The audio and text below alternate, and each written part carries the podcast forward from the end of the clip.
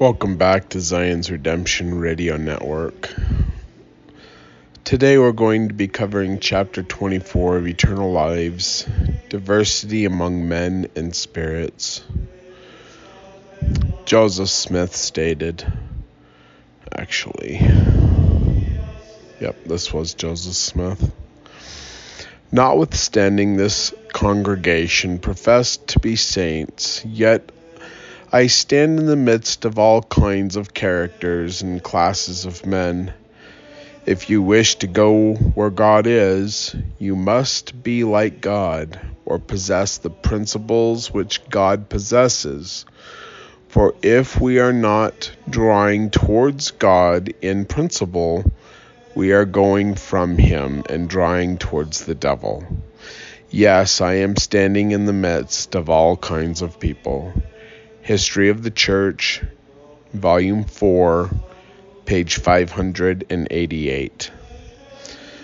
All the minds of minds and spirits that God ever sent into the world are susceptible of enlargement. The first principles of man are self existent with God.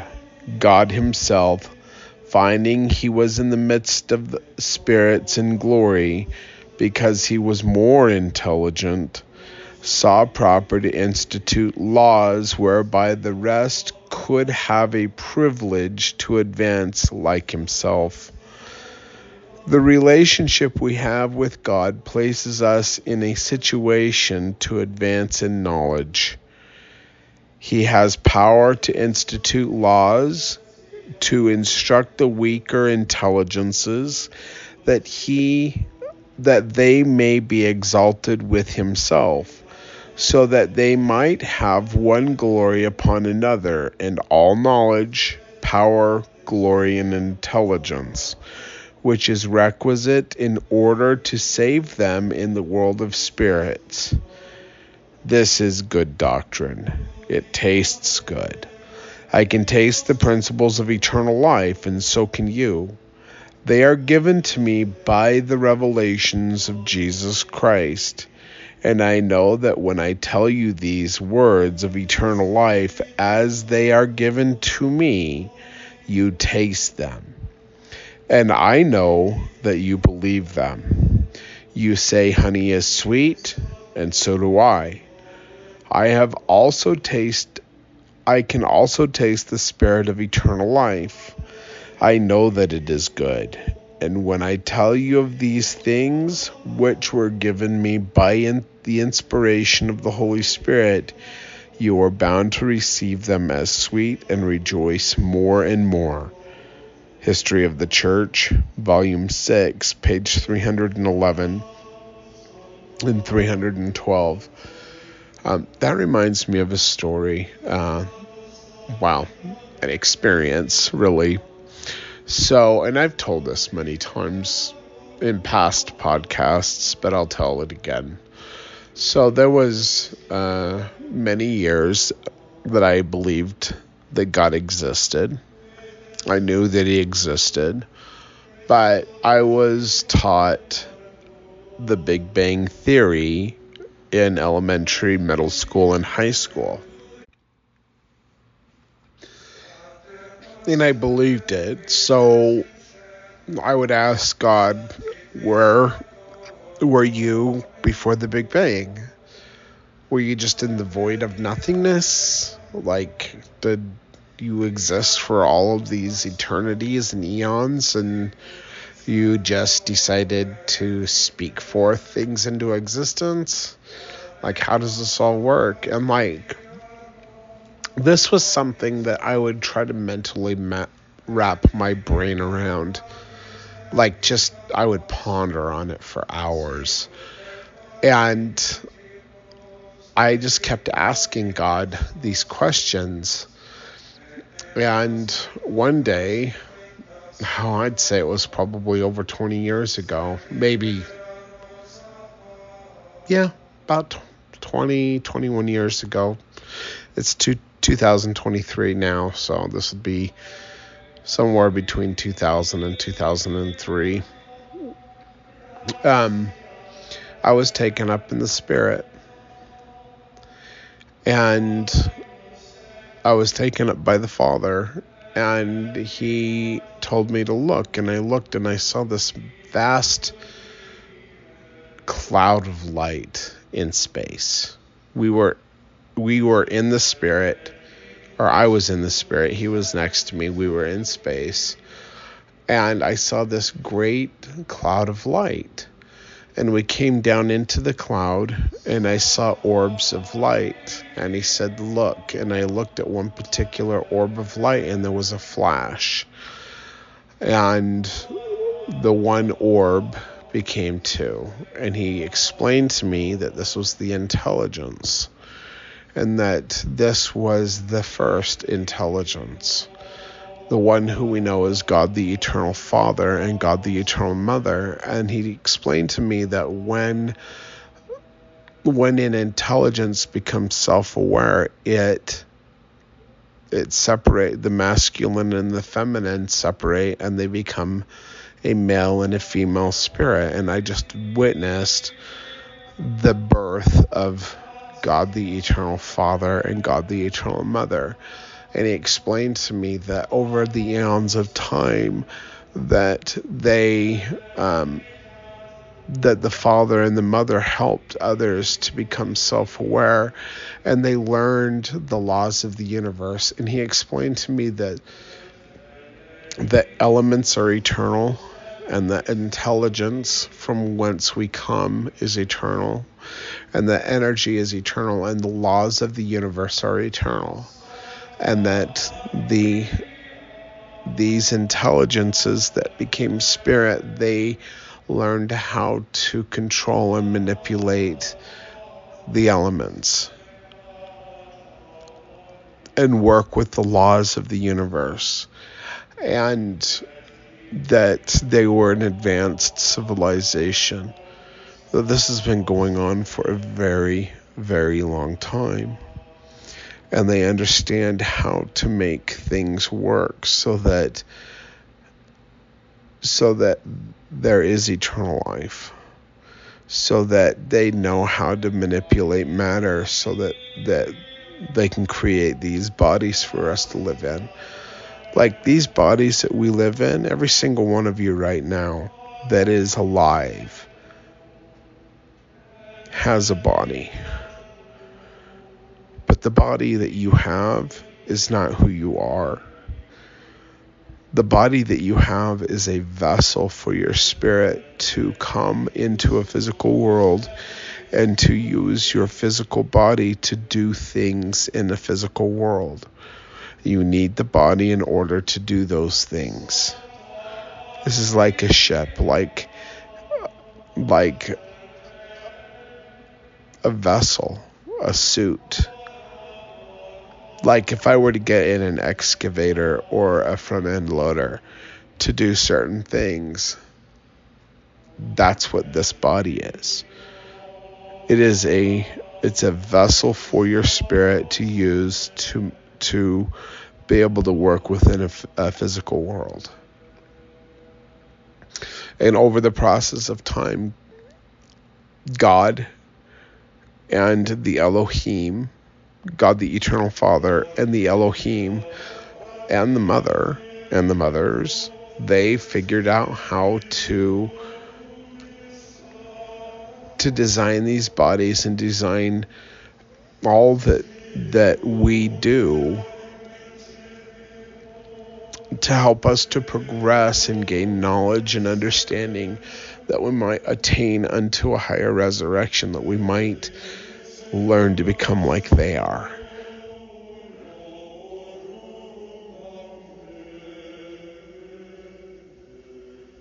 So when Joseph Smith talks about these things, I know that he is 100% correct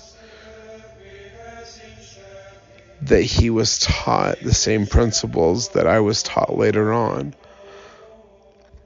And we don't have the exact description of how Joseph Smith was taught the things that he was taught, but I suspect that it was much like how I was taught.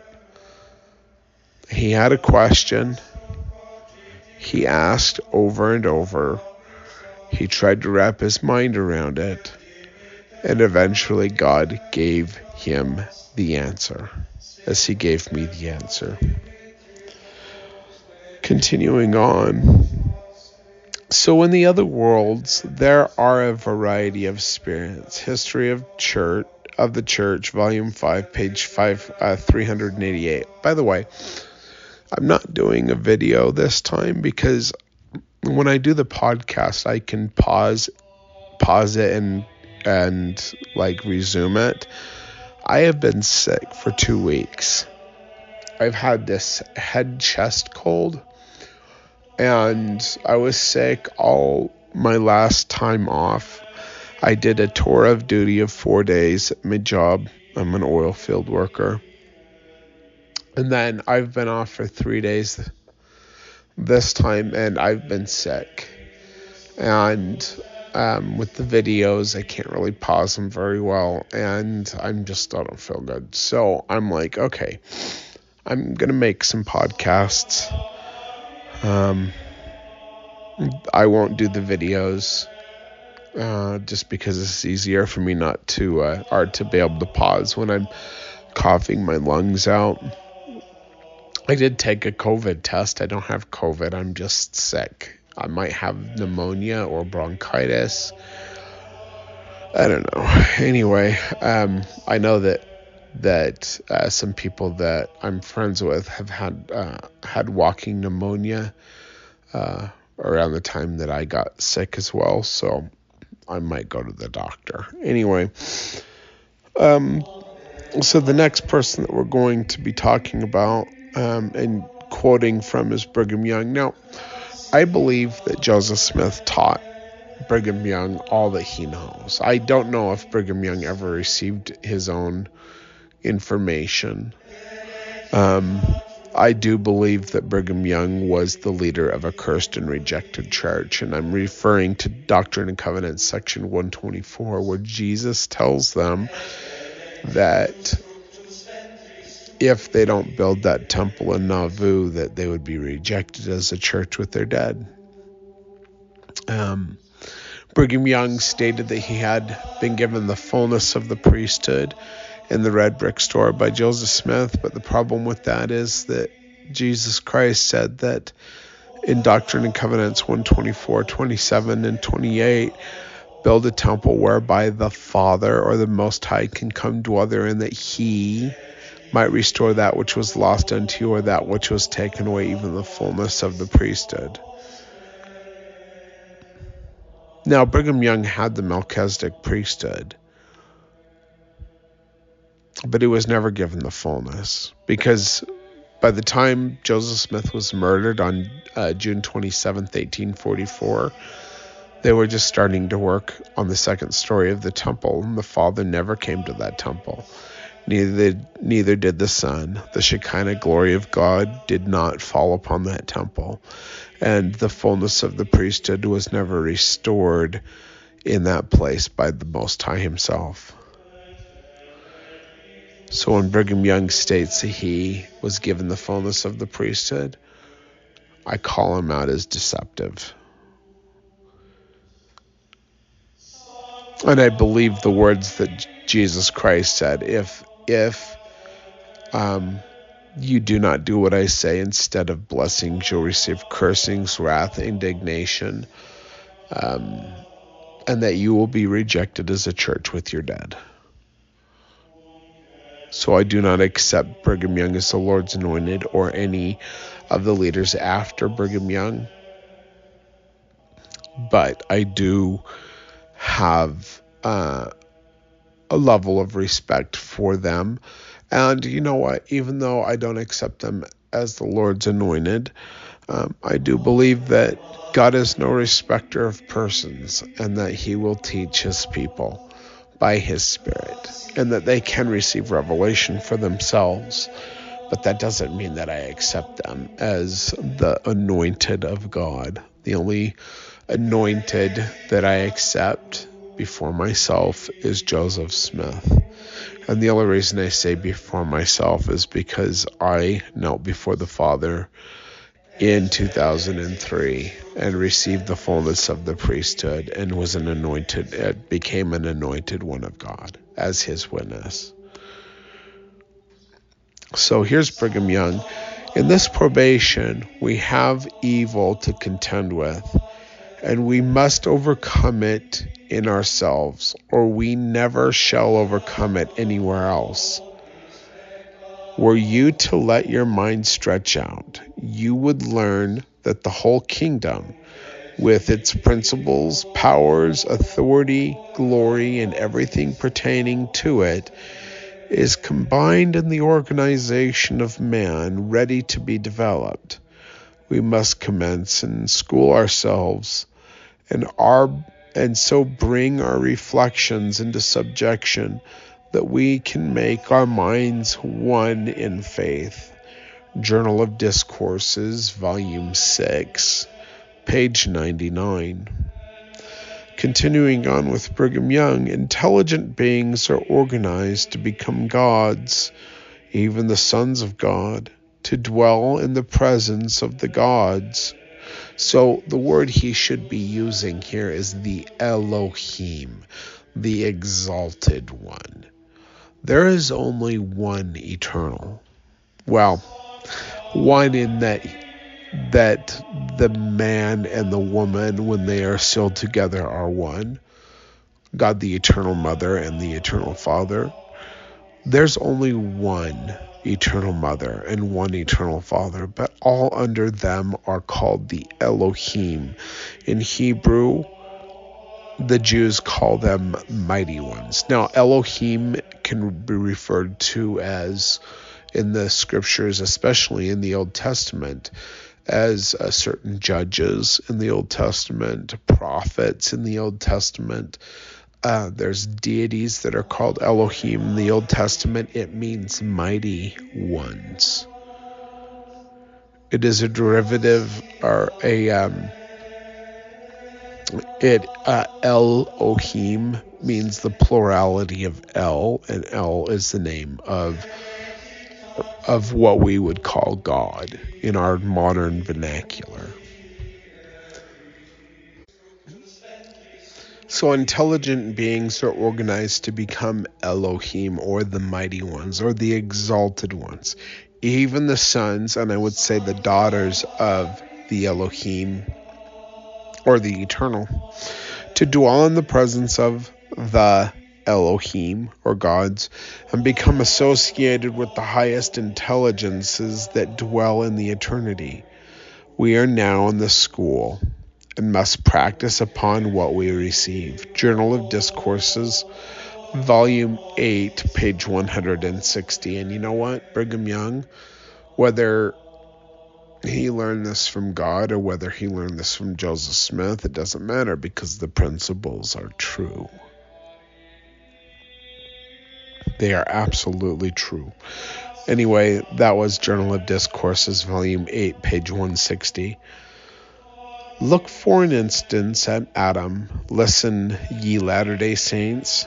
Supposing that Adam was formed actually out of clay, out of the same kind of material from, from which bricks are formed, that this is the matter God made the pattern of man and breathed into it the breath of life and left it there in that state of supposed perfection, he would have been an adobe to this day or a brick to this day. He would not he would not have known anything. Some of you may doubt the truth of what I would now say and argue that the Lord could teach him. This is a mistake. The Lord could not have taught him in any other way than in the way in which he did teach him. You believe Adam was made of the dust of this earth. I do not believe. This I do not believe, though it is supposed that he is so written, that is so written in the Bible, but it is not. To my understanding, you can write that information to the states if you please that I have publicly declared that I do not believe that portion of the Bible as the Christians would do. I never did. I never want to. What is the reason I do not? Because I have come to the understanding and banished from my mind all of the baby stories of my that the, my mother taught me when I was a child. But suppose Adam was made and fashioned the same as we make adobes. If he had never drunk of the bitter cup, the Lord might have talked to him in this day, and he would have continued as he was to all eternity, never advancing one particle in the school of intelligence. This idea opens opens up a field of light to the intelligent mind. Journal of Discourses, Volume 2, page 2, uh, page 6. Sorry. Volume 2, page 6.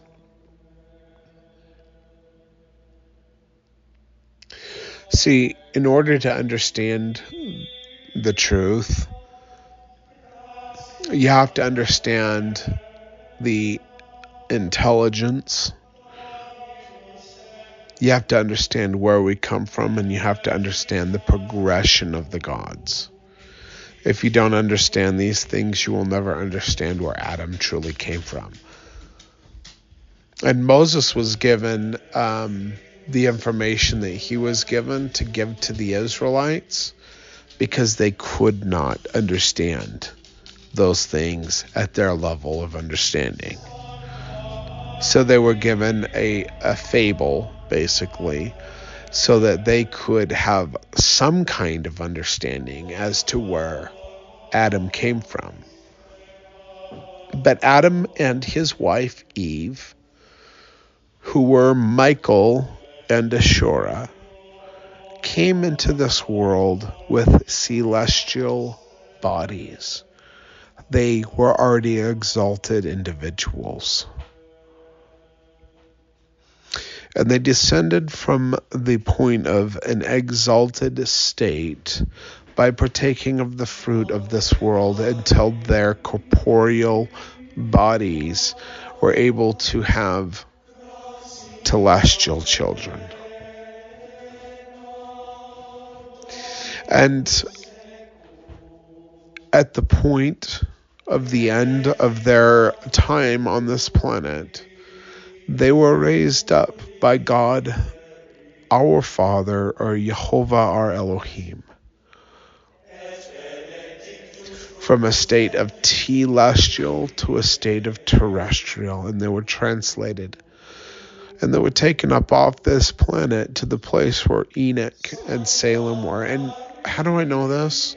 I don't know this because I was shown this in a book.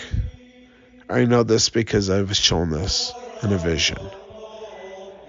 And that that our mother and father were translated beings, and they remained translated beings all the way up until uh, Yeshua or Jesus Christ stood upon this planet and he paid for the fall of Adam and Eve or Michael and Ashura, which was des- the way the design was meant to be. This was how things were supposed to be, according to the design and to the will of the Elohim. They've done this over and over and over again in the eternities. When Yeshua or Jesus Christ paid for our sins and transgressions upon the cross, actually in the Garden of Gethsemane, and sealed it upon himself on the cross, and three days later broke the bands of death the first person he goes to is his wife Mary, and he sees her and comforts her, but he says, Hold me not, for I have not yet ascended to my Father. Now, who is he talking about? My Father and your Father. Hold me not, for I have not yet ascended to my Father. But go unto my brethren and tell them, I ascend unto my Father and to your father. Who is that? My father and your father is Father Adam, and my Elohim and your Elohim, that's Jehovah. Now, I know that there is a false doctrine in the Mormon church taught today, which was not taught until the beginning of the 1880s. Shortly after the time of the death of President Brigham Young, during the administration of John Taylor, there began to be this notion that Jesus Christ and Jehovah were the same person. Now, as I've talked about in the past, in Ether chapter 3, the spirit of Jesus Christ appears to Mahonri Moriancumer, the brother of Jared. And the Spirit of Jesus Christ says, Never have I appeared unto, unto man before this point. Now, this is happening around the time of the Tower of Babel. So Jesus Christ here in Ether chapter 3 is saying, I've never appeared to men before this point. But Jehovah or Jehovah, our Elohim, he has appeared to people before this point, before the flood in the garden. He walked with Enoch. When people say that Jesus and Jehovah are the same person, they this clearly contradicts that. And furthermore, if you go to Moses chapter 1, verse 6, Jehovah is speaking to Moses, and Jehovah tells Moses that he is in the very similitude of his only begotten son. Jehovah tells Moses that Moses is in the very similitude of his, Jehovah's only begotten son. Now, if Jesus and Jehovah are the same person, how can Moses be in the similitude of Jehovah's only begotten Son, seeing how Jesus is the only begotten Son? Okay, so I've done a longer show on this in the past. Um, it's a, a chapter in the book Mysteries of Christ or no, it's Mysteries of Creation, and the chapter is the chapter on Jehovah. In fact, I should probably go back over that book and read it sometime in the future. It's my favorite book. There's a lot of truths in that book that go along with the things that God has shown me. Um, but you can read that book for free at ogdenkraut.com. That's O G D E N K R A U T.com. Uh, if you want to read it for yourself before I go over it, or you can go back in the archives um, of this podcast and find it. Although, if you're on iTunes, you can only go back like a hundred podcasts, I think, and uh, we're in the 600s now. So, who can define the divinity of man? Only those who understand the true principles of eternity the principles that pertain to life and salvation. Man, by being exalted, does not lose the power and ability naturally given to him, but on the contrary, by taking the road that leads to life, he gains more power, more influence, and ability during every step he progresses therein. Mankind have power given to them to propagate their species. An exaltation to the celestial kingdom of God by no means lessens that power. On these points, the children of men are shrouded in mystery and uncertainty. As Brigham Young, Journal of Discourses, Volume 7, page 274. If man could have been made perfect in his double capacity of body and spirit without passing through the ordeals of mortality, there would have have been no necessity of our coming into this state of trial and suffering. Could the Lord have glorified his children in spirit without a body like his own? He no doubt would have done so. We read that there is nothing impossible with God.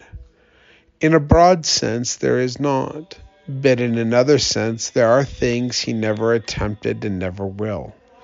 He will not exalt a spirit to thrones, to immortality and eternal lives, unless that spirit is first clothed in mortal flesh, and with it passes through a mortal probation and overcomes the world of flesh and the devil and the devil through the atonement made by Jesus Christ and the power of the gospel. I would say Jesus is not the first Savior and He is not the only Savior. What do I mean by that? This is not the first world in creation. Jesus' atonement is universal for this earth. It's all encompassing for this earth. But the worlds that came before had their own saviors. They had their own fathers. They had their own Lucifers. They had their own planets. They had their own prophets.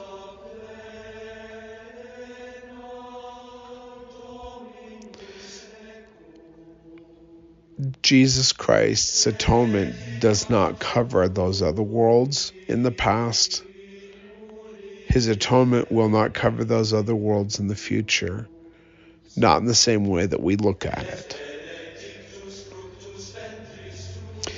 Because of Jesus Christ's atonement, by paying for our sins in the Garden of Gethsemane and sealing it upon the cross,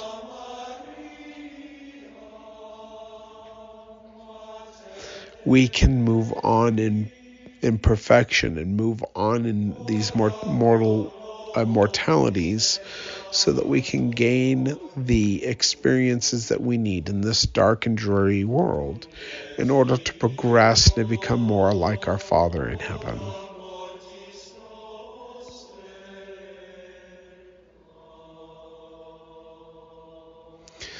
And when there is a new heaven and a new earth created,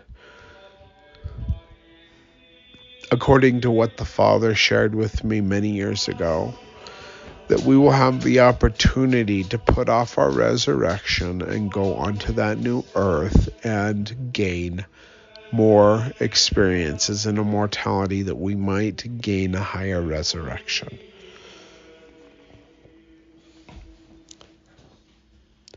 And Jesus Christ in that next mortality, in that next world that John sees in the book of Revelations, because he paid for our sins in this world and we become his children and he becomes our father through the law of adoption, he will be the father of that world with his wife. And he will take upon himself the name of Adam and Mary will take upon herself the name of Hava or Eve. And they will become the father and the mother of that world. And the one who was chosen to be God the witness for this world will be a kadosh and a set apart spirit for that world all the way up until the time when he is born into mortality and he will become the redeemer of that world. This is the progression of the gods. This is partly taught in the temple, and I believe that Brigham Young understood these things because he was taught these things by Joseph Smith.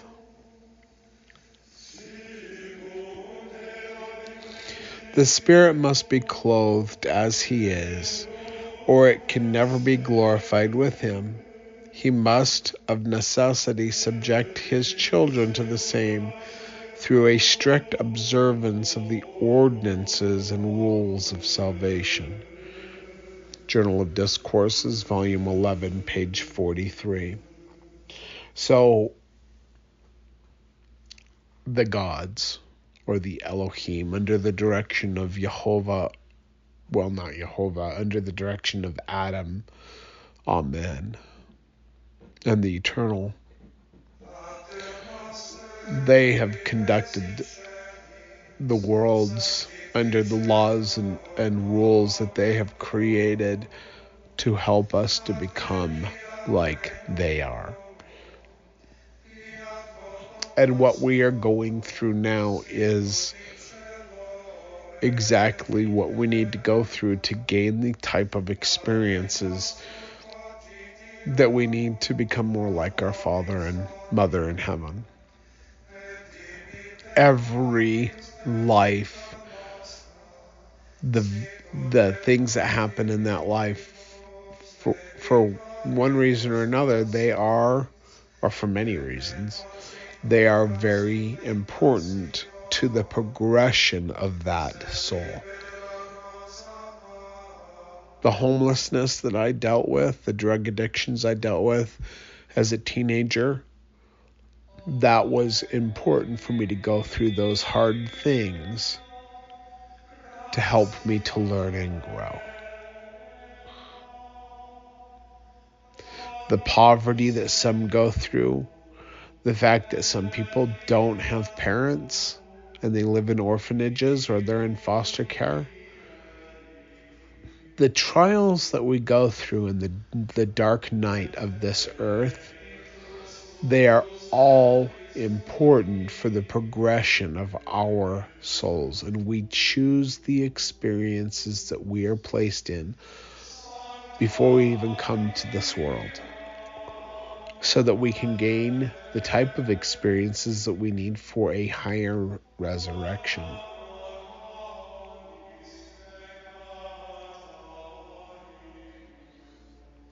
Every experience has value. Except for the experience of outright rebellion.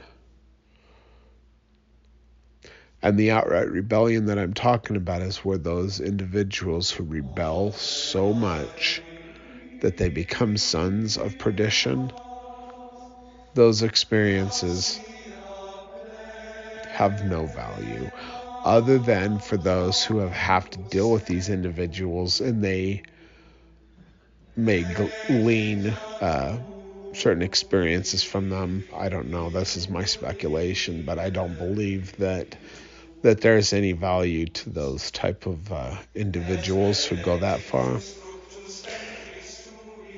But even the the souls who are being cast into the fire, the Alma and Amulek saw, like their lives had meaning and their experiences had value, even the hard ones.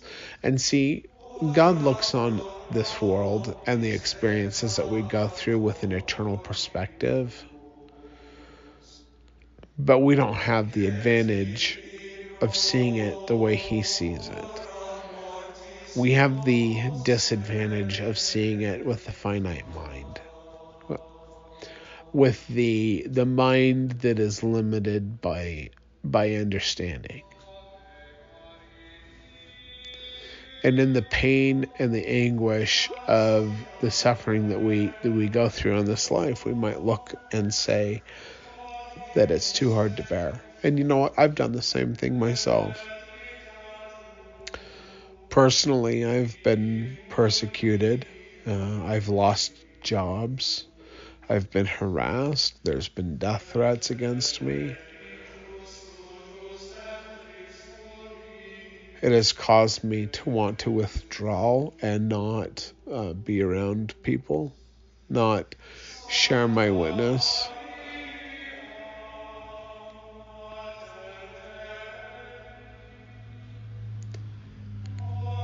But in the eternal scope of things,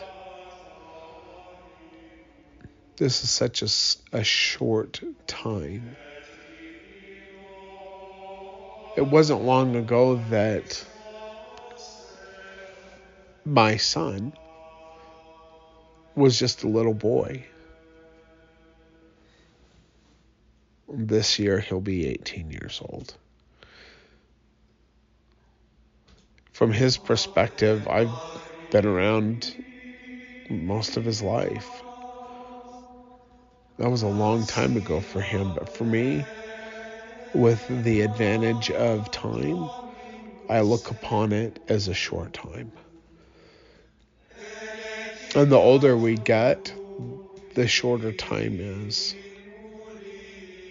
The more experiences that we have in time, the faster time goes.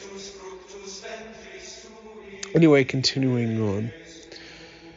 Now understand all spirits came from God, and they came pure from his presence and were put into earthly tabernacles, which means bodies, into earthly bodies which were organized for that express purpose.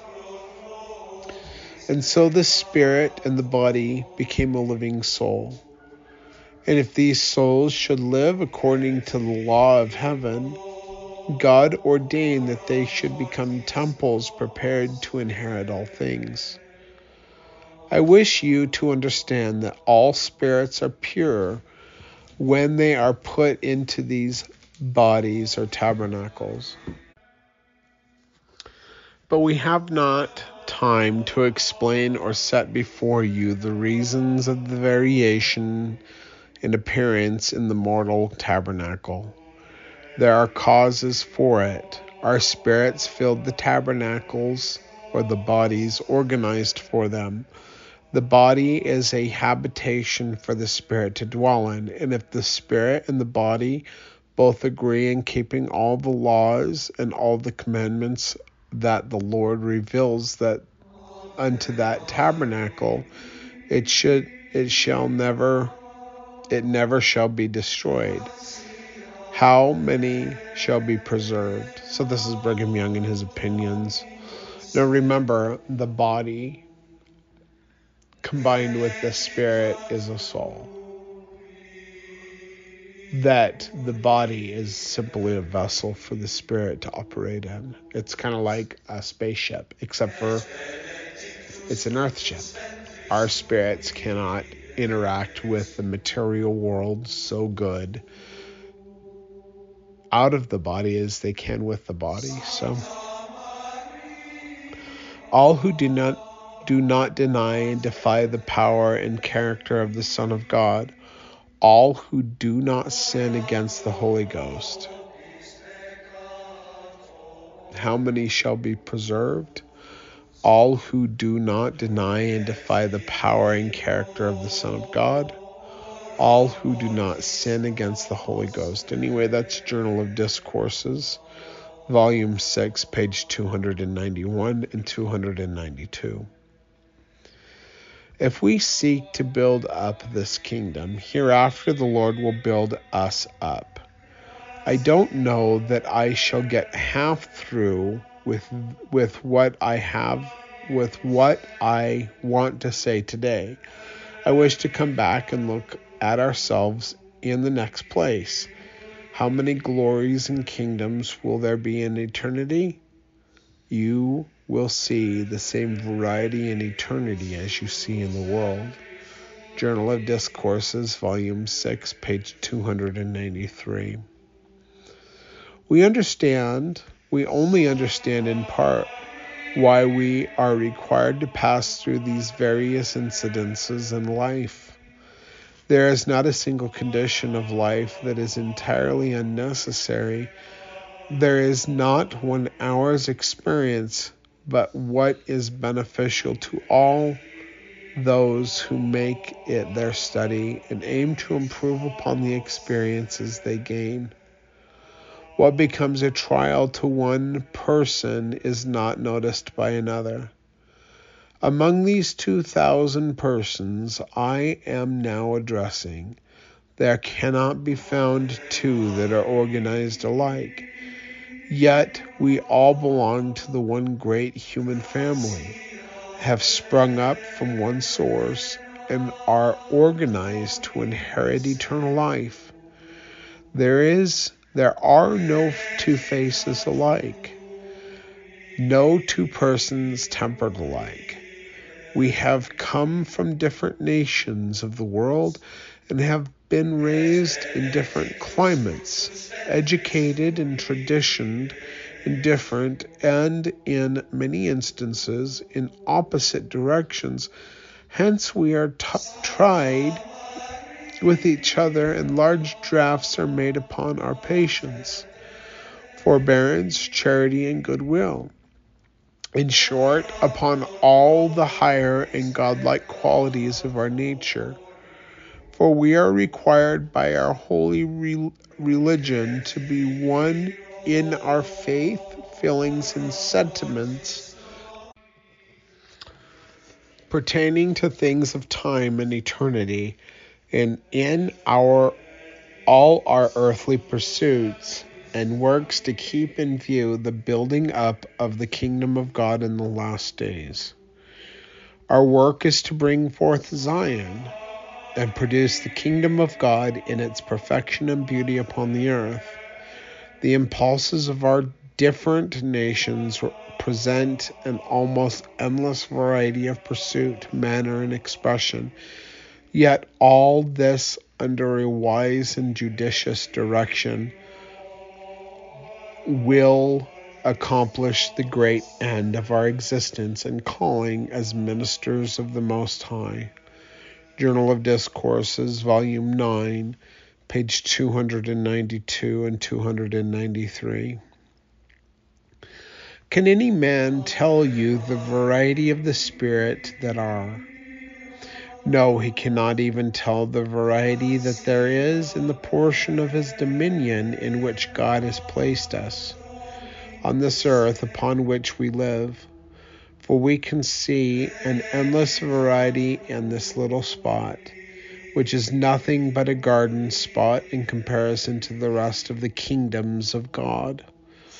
Again, you may observe the people, and you will see an endless variety of disposition, an endless variety of uh, physiognomy. I don't know what that word means. Let me look up, look it up real quick. Look up.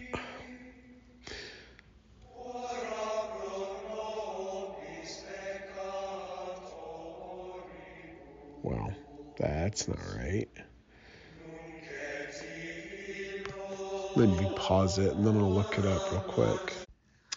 Okay, so this is an interesting word. I actually had to get on the internet to look it up.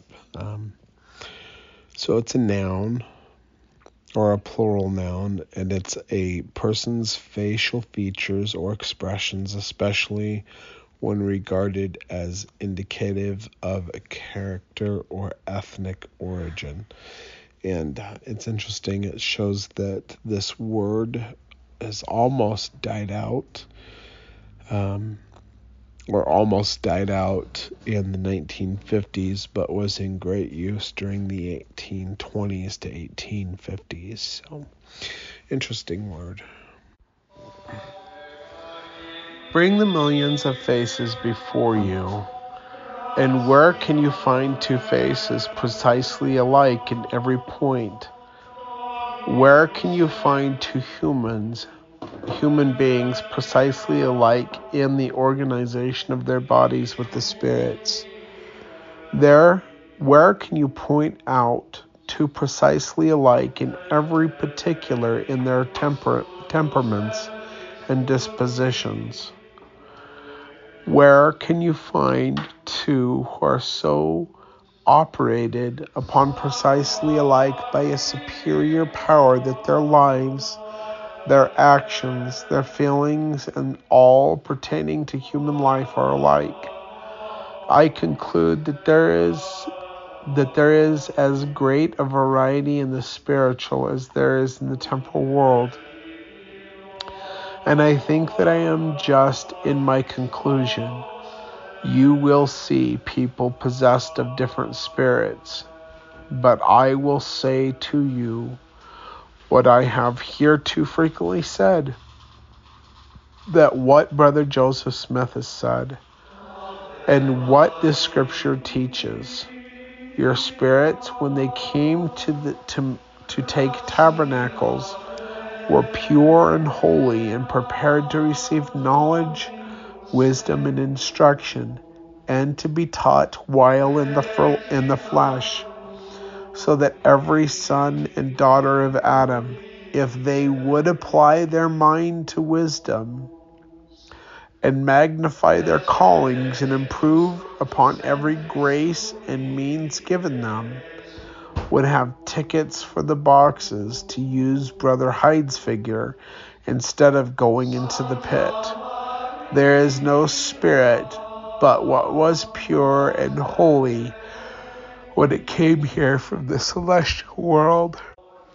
There is no spirit among the human family that that was begotten in hell, none that were begotten by angels or by any inferior being. They were not produced by any being less than our than our Father in heaven.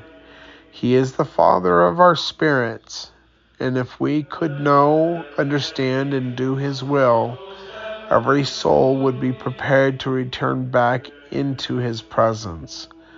And when they get there, they would see that they had formerly lived there for ages, that they had previously been acquainted with every nook and corner and with the palaces, walks, and gardens.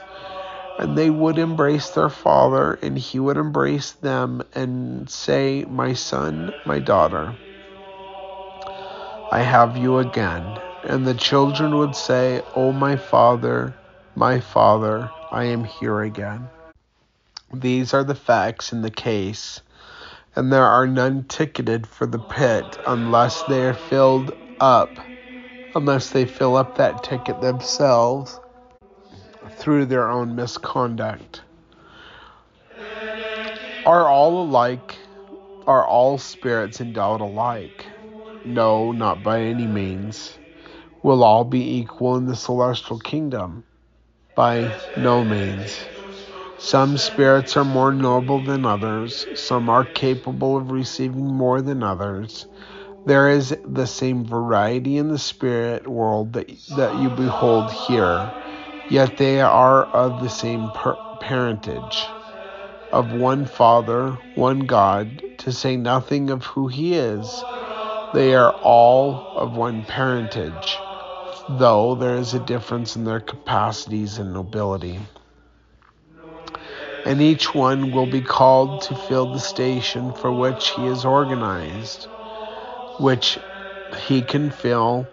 We are placed on this earth to prove whether whether we are worthy to go into the celestial world, the terrestrial or the telestial, or to hell or to any other kingdom or place.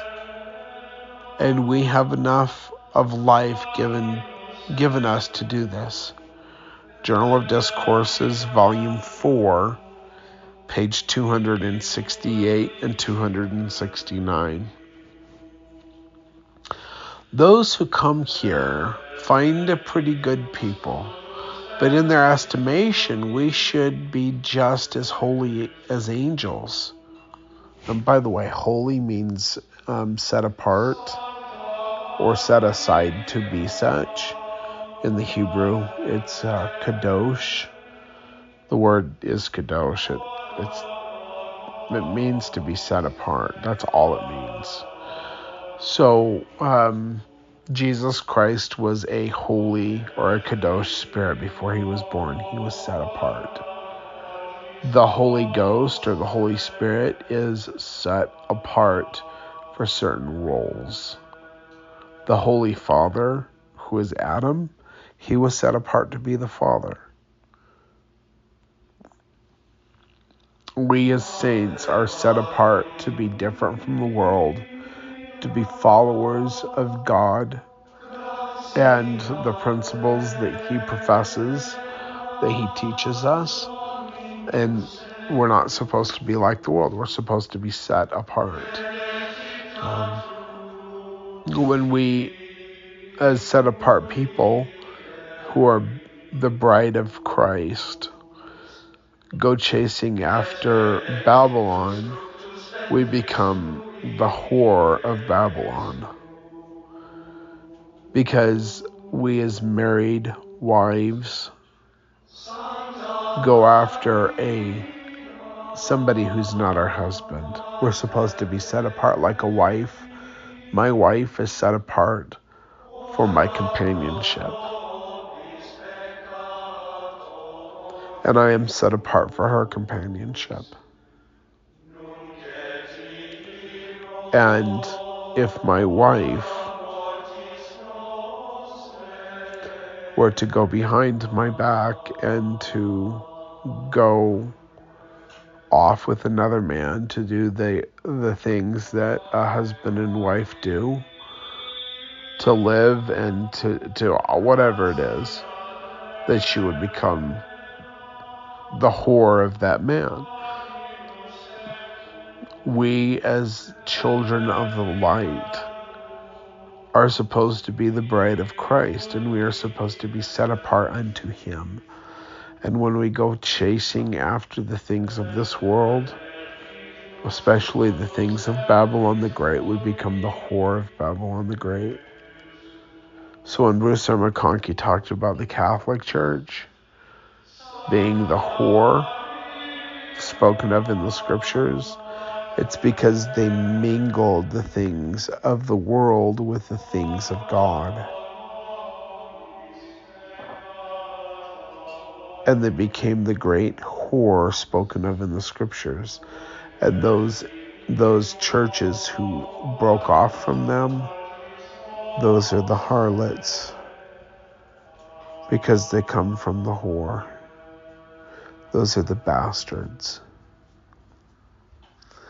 They were not um, they were not set apart by God or his prophets. And in order for there to be, um, in order for there to be a cleansing from the people who follow the whore and the harlots, there must be a baptism of water and of fire by one having authority from God.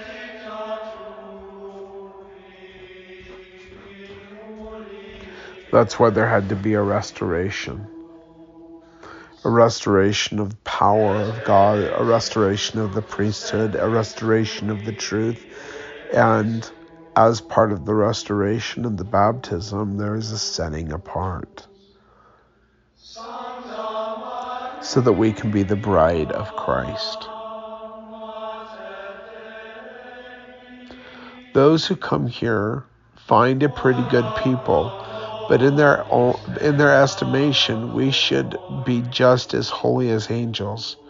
We are pretty good, and we are trying to do to be better, trying to devote ourselves more and more to the building up of the kingdom of God, trying to overcome our passions, subdue our tempers within us, trying to sanctify ourselves, our children, our friends, our families, and seeking to become saints indeed.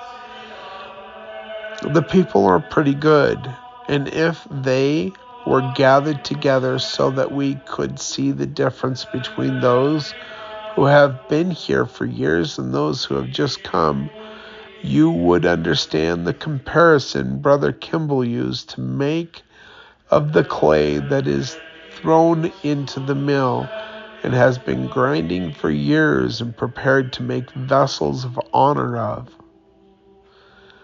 But in, but in comes a batch of new clay, and you must grind again. And when it is taken out of the mill, it is cut to pieces to see if there is anything in it that should not be. The impurities that are in the clay may destroy the vessel. You will therefore gather all of all out that should not be in it and throw it away. So like when you're making a clay pot, if if the clay is is not completely pliable, or if you have a piece of hard, a hard piece in the clay, um, you can mold it up all you want, and then when you bake it to harden it up, that that piece in there, that one little impurity, will break the cl- uh, the clay in the kiln. That's what he's talking about. You will therefore gather all out that should not be in it and throw it away. So it is with the saints. Keep let leaving and some keep leaving, and this renders the clay pure and purer. Journal of Discourses, Volume 13, pages 90 and 91. I had this dream which I will now relate. I thought I had started and gone past the hot springs, which is about four miles north of the city. I was going after my goats when I had gone around the point of the mountain by the hot springs and had got about half a mile on the rise of ground beyond the springs, whom should I meet but Brother Joseph Smith? He had a wagon with no bed on, with bottom boards and tents, camping equipment piled on. Somebody sat on the wagon driving the team. Behind the team was a great flock of sheep. I heard their bleating. I saw some goats among them. I looked at them and and uh, thought, "This is curious. Brother Joseph has been up to Captain Brown's and got my goats. Where were there were men driving the sheep, and some of the sheep, I should think, they're three and a half feet, with large, fine, beautiful white fleeces, and they look so lovely and pure. Others were of moderate size and pure and white, and in fact, there were sheep of all sizes, and fleeces clean, pure, and white. Then I saw some that were dark and spotted of all colors and sizes and kinds, and their fleeces were dirty and they looked inferior. Some of these were pretty a pretty good size, but not as large as some of the large, fine, clean sheep, and altogether there was a multitude of them of all kinds of and sizes of goats of all colors, sizes, and kinds mixed among them. Joseph stopped the wagon, and the sheep kept rushing up until there was an immense herd. I looked in Joseph's eye and, and laughed, just as I had many times when he was alive, about some trifling thing or other, and I said, Joseph, you have got the darndest flock of sheep I ever saw in my life. What are you going to do with them? What on earth are they for? Joseph looked cunningly out of his eyes, just as he used to do at times, and he said, They are all good in their places. When I awoke in the morning, I did not find any fault with those who wanted to go on to California. I said, if they want to go, let them go, and we will do all we can to save them. I have no more fault. I have no more fault to find. The sheep and the goats will run together, but Joseph says they are all good in their places. Journal of Discourses, Volume 18, page 244 and 245. So that's the conclusion of this chapter. When we come back for another chapter, we'll be on chapter 25 of the book Eternal Lives, and we will be reading about the universal salvation. So thank you for listening, everyone. Take care. God bless, and goodbye.